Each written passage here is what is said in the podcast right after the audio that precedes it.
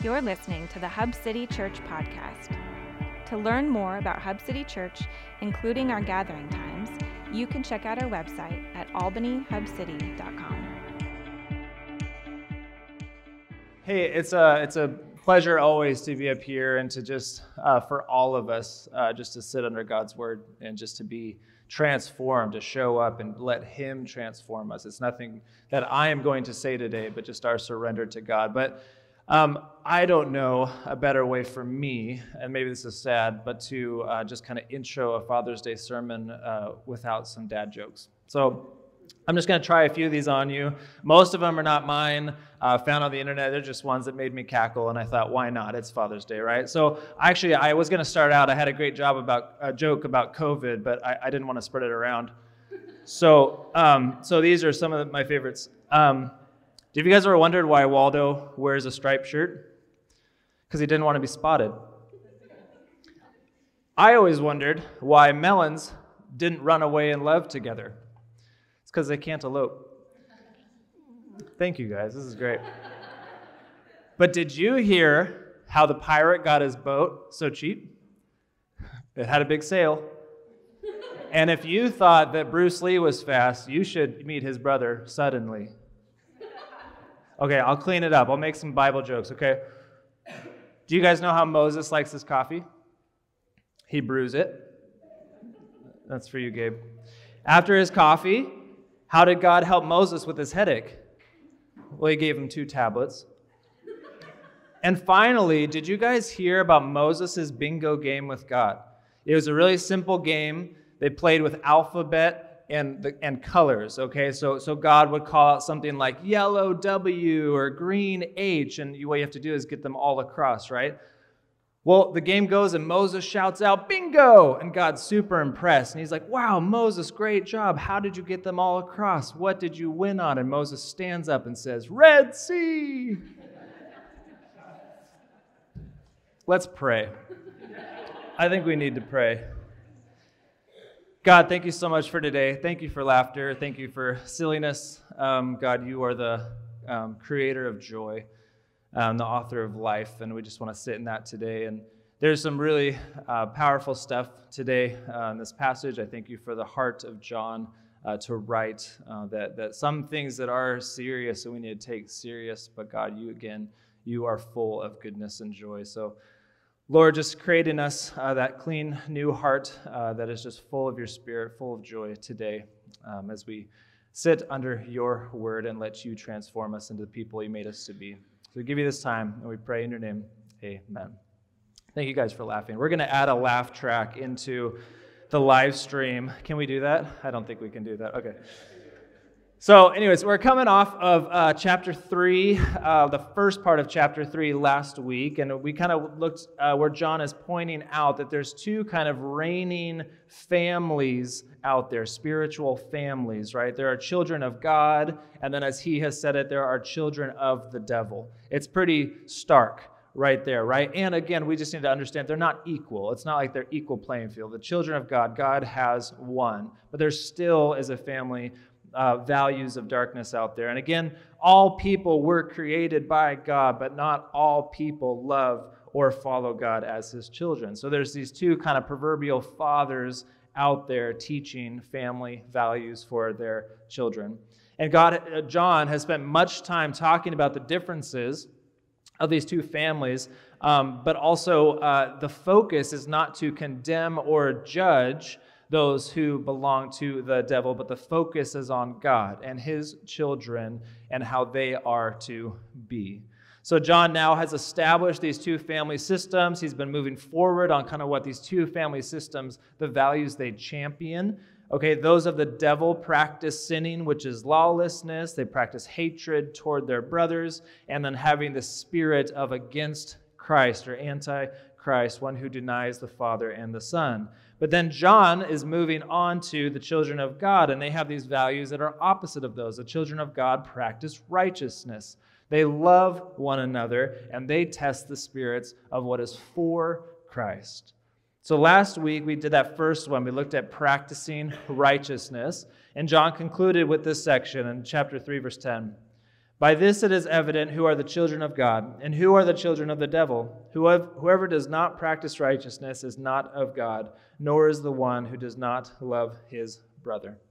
So now we're on to the next family value. As children of God, it is to love one another.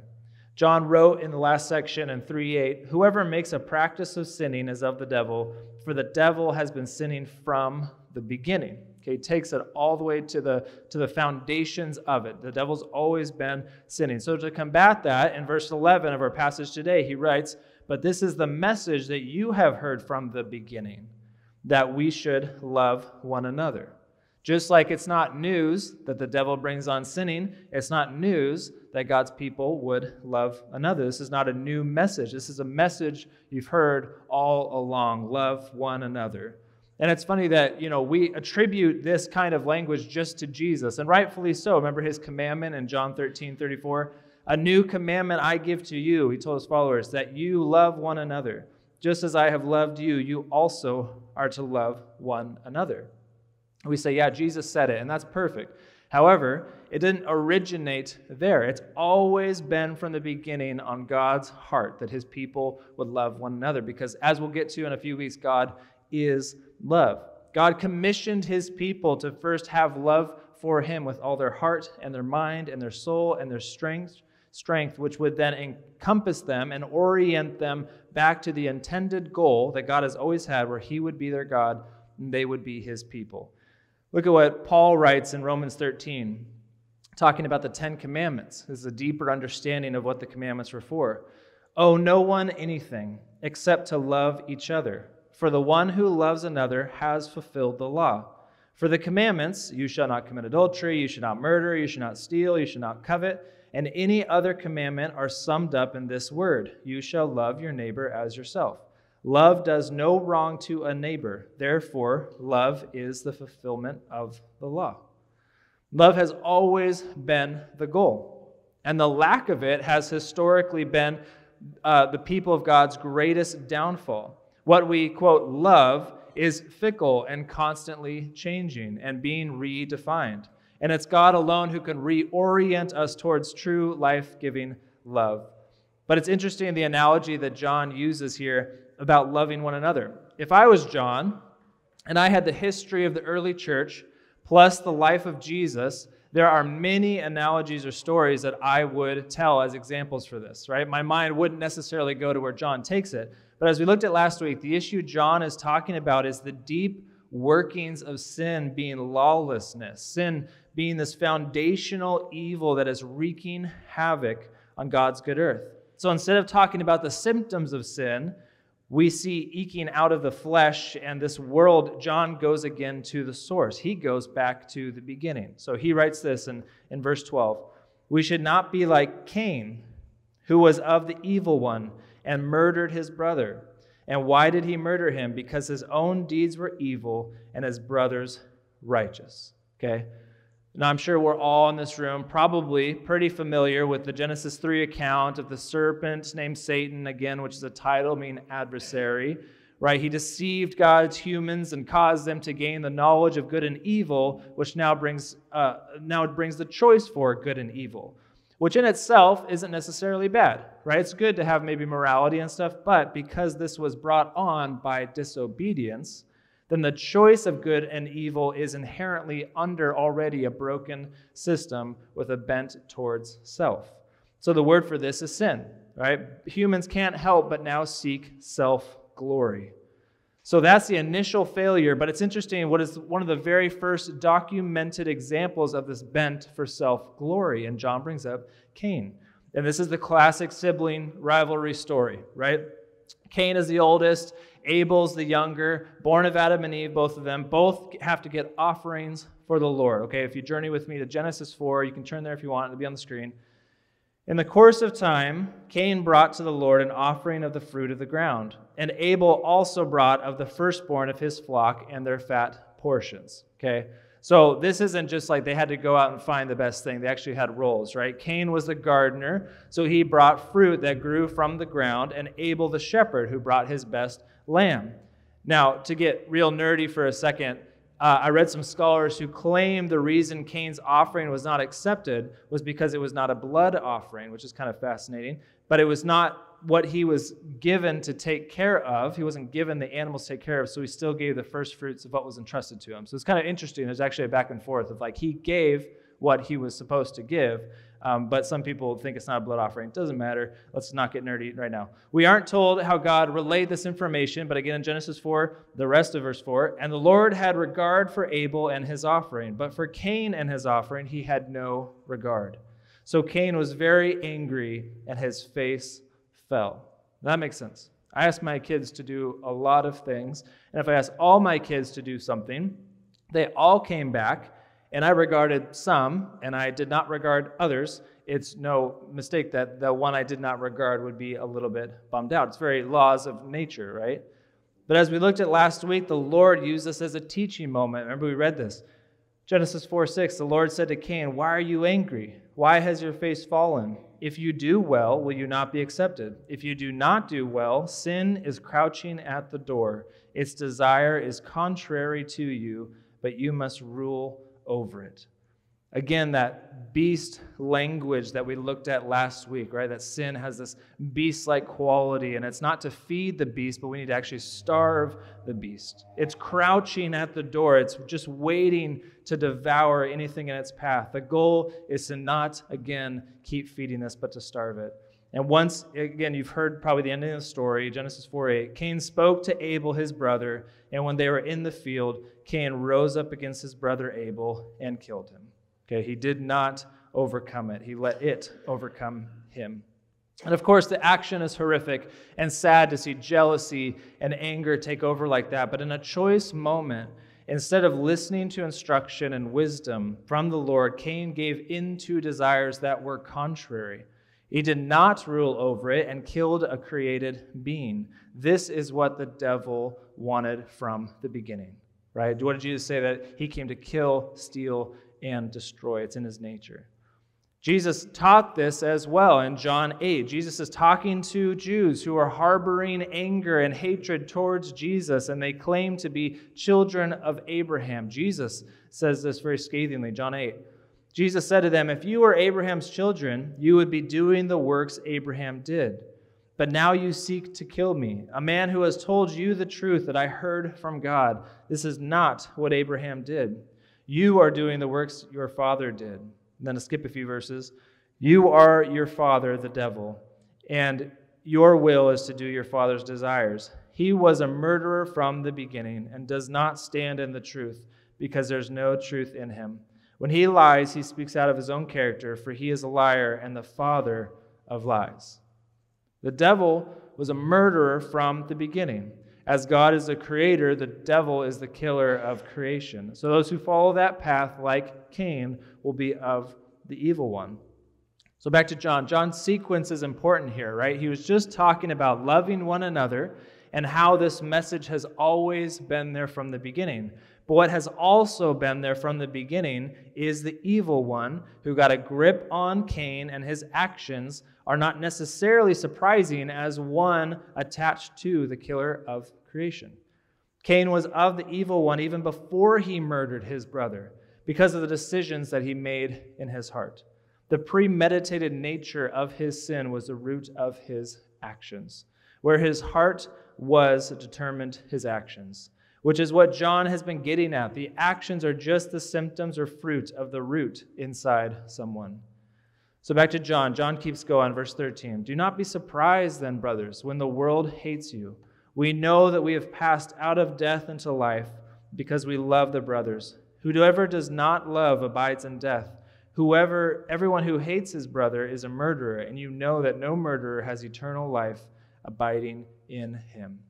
John is drawing a line of death and life, and death is evident with whoever does not love. And the fruit of death is hatred, which, as we saw in Cain, is the root of murder. Now, as John does so often in this letter, he begins an idea with the negative. Okay, it's kind of like, oof, is it warm in here? Again, to let his audience know what to watch out for, to give them warning on what is happening with the false teachers in their community and to deeper understanding. But he, his focus is on the positive for the children of God. So he goes to the positive.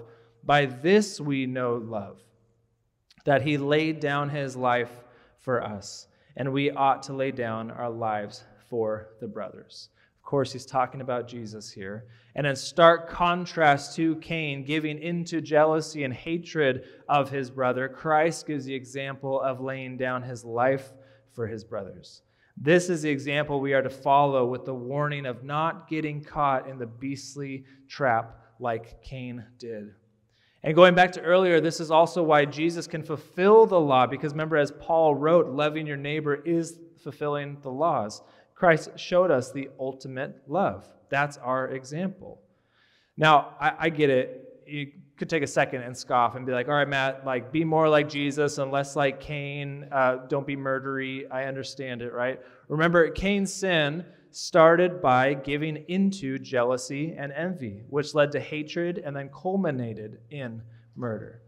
And in our culture, let's just get real, how easily does jealousy, envy, strife, comparison, how often does that come into our thoughts and our beings? Right? Spend five minutes on whatever social media you do, and it's tough not to have something creep into our hearts and our minds that aren't related to that. We are of the same flesh and blood as Cain, and just as susceptible to letting sin rule over that. We're not above sin in ourselves, but we've been given a new spirit that can renew us from the inside out. Now, that root of the imperishable seed, as Peter says, we looked at last week, can now start producing fruit out of our flesh that can be righteousness because Christ is righteous.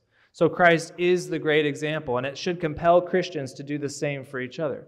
Verse 17, John gives an example. If anyone has the world's goods and sees his brother in need, yet closes his heart against him, how does God's love abide in him? Little children, let us not love in word or talk, but in deed and in truth. This love that is found in the example of Christ has to be evident. It's not a theoretical love, it's an intentional love. It should take something from us. Just as sin is rooted in self glory, love is rooted in self sacrifice. That's literally part of the de- definition from Christ. So, no doubt, John is using this as another example of seeing these false teachers say all these things that seem to be true but have no evident action of love. But to truly follow the example of Christ, it takes self sacrifice. It's the act of giving away intentionally and generously.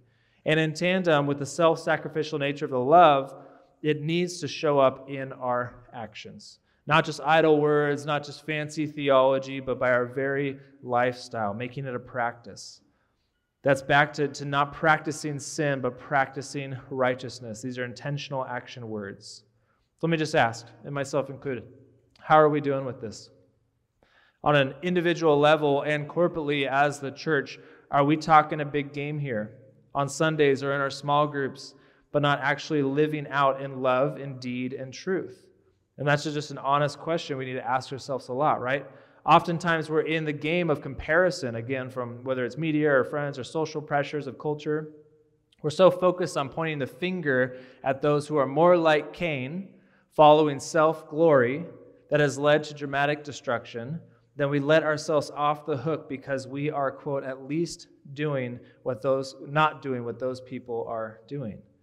But this call from John isn't just to avoid being as bad as Cain, but to actually have intentional lives marked by self sacrifice. Remember verse 18 Little children, let us not love in word or talk, but in deed and in truth. This is the way of Jesus. To be pursuing his way so intentionally and holistically with our lives that we don't have to worry about the comparison game doesn't have to happen. Now, John makes an interesting transition here to verse 19. By this we shall know that we are of the truth and reassure our hearts before him. Likely he's referring to what we just talked about and then what we're about to talk about. Remember, he's encouraging Christians, not just trying to give fuel to the judgment fire. But we know that we are of the truth if we follow the example of self sacrificial love in Jesus. And when we have doubts, fears, failures, all the aspects of our sinful brokenness that might bring us back down to where sin is crouching at the door, or as he says in verse 20, for whenever our heart condemns us, God is greater than our heart, and he knows everything. Just sit in that for a second. Is that not an extremely like kind of claustrophobic statement when our statement when our heart condemns us? Like you can't escape your heart, you know? Also, I, I listen to my heart all the time. I'm actually trying to become more of a head thinker than a heart feeler. I don't know if you ever tried to do that. Usually you're kind of one of the two. Um, for example, I'm just completely convinced as a heart feeler from the bottom of my heart that chocolate cake and a good movie is the best thing and I should do it all the time. You know, and the thing that runs through my, my head all the time is my mind's telling me no, but my body, my body's telling me yes. And I'm pretty sure that's what R. Kelly was talking about. But there are many times when I don't have a heart for God, mean, meaning I don't, I don't, I believe in Him, right? I love Him and, and I desire His work in my life, but I don't always feel like loving Him. I don't always feel like it. Listen to the encouragement. God is greater than our heart, and He knows everything. God knows everything about everything. But that means he knows everything about you and everything about me. Right? He knows our highest moments, he knows our lowest moments, and he still loves us. He still wants to teach us his truth in the context of his own love. This assurance is in the truth that people are always searching for. Truth is such a tricky word in our world right now, right? When Jesus, this is this is a story when Jesus was arrested and before Pilate, being questioned. He's about to die. And this was their conversation that they had in John 18. Pilate says to him, So, you are a king. Jesus answered, You say that I am a king, but for this pers- purpose I was born, and for this purpose I have come into the world, to bear witness to the truth. Everyone who is of the truth listens to my voice. And Pilate famously says, What is truth? What is truth? How do we know that the side of truth we are on is also the side of Jesus? And this is really tricky, right? Pilate, a ruler from the world, living in this quandary of how do you even know what truth is. And on the other side, Jesus, the ruler from the heavens, saying, There is truth, and I am the witness to the truth. And we're going to get into this even more next week, but that what is truth question has been around as long as humans have been alive because our hearts deceive us. Right? What we want to be true and what is true can be two different things. And of course, I'm not here. I'm not the one to like speak into culture that much, right? I'm not trying to make any sweeping statements or be really fiery or passionate or whatever. But it does seem like the culture of the world is focusing on listening to the heart a lot right? With a desire to remake human life in its own image. It just seems like that. Maybe at times it's for the better, maybe sometimes it's improvement. But if the heart can also condemn us, then it's probably not the main thing that should be trusted. And I like how John throws in there God knows everything, right? Our search for truth doesn't have to be widespread or always confusing. We don't always have to go through all these trials and tribulations to try and figure it out. God actually knows everything. God knows the answers, and Jesus is the witness to it. Right? What he chooses to reveal to those who ask is up to him, right? But it seems like he's more the source of answers than the human heart should be. And God also knows the future. He knows what life is doing. He knows what's going to happen. But yet our hearts cause us to worry with questions and freak out with anxiety. But if we don't let that become our state, and we are no longer letting ourselves down in accusation and condemnation, John says this, verse 21 Beloved, if our heart does not condemn us, we have confidence before God. And whatever we ask, we receive from him because we keep his commandments and do what pleases him. If our heart does not condemn us. Remember, this is in context of verse 19. By this we shall know that we are of the truth and reassure our hearts before him. We reassure our hearts before him by asking him and keeping his commandments, not primarily listening to our hearts and what we want, therefore not condemned by our own hearts, Our heart is actually made new by Christ. We are sure because in him we ask and by him we receive, and that compels us to keep his commandments. And what commandment is that? Verse 23. And this is his commandment that we believe in the name of his Son, Jesus Christ, and love one another just as he has commanded us. That's it.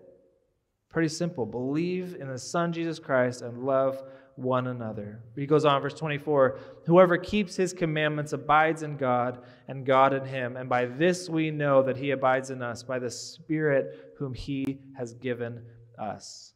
And John is back with the foundation of why we can do anything righteous in our mortal bodies. It's not out of us, it's because God abides in us. And this new spirit he has given us is making us new from the inside out. He's changing our roots so our fruit can be evident.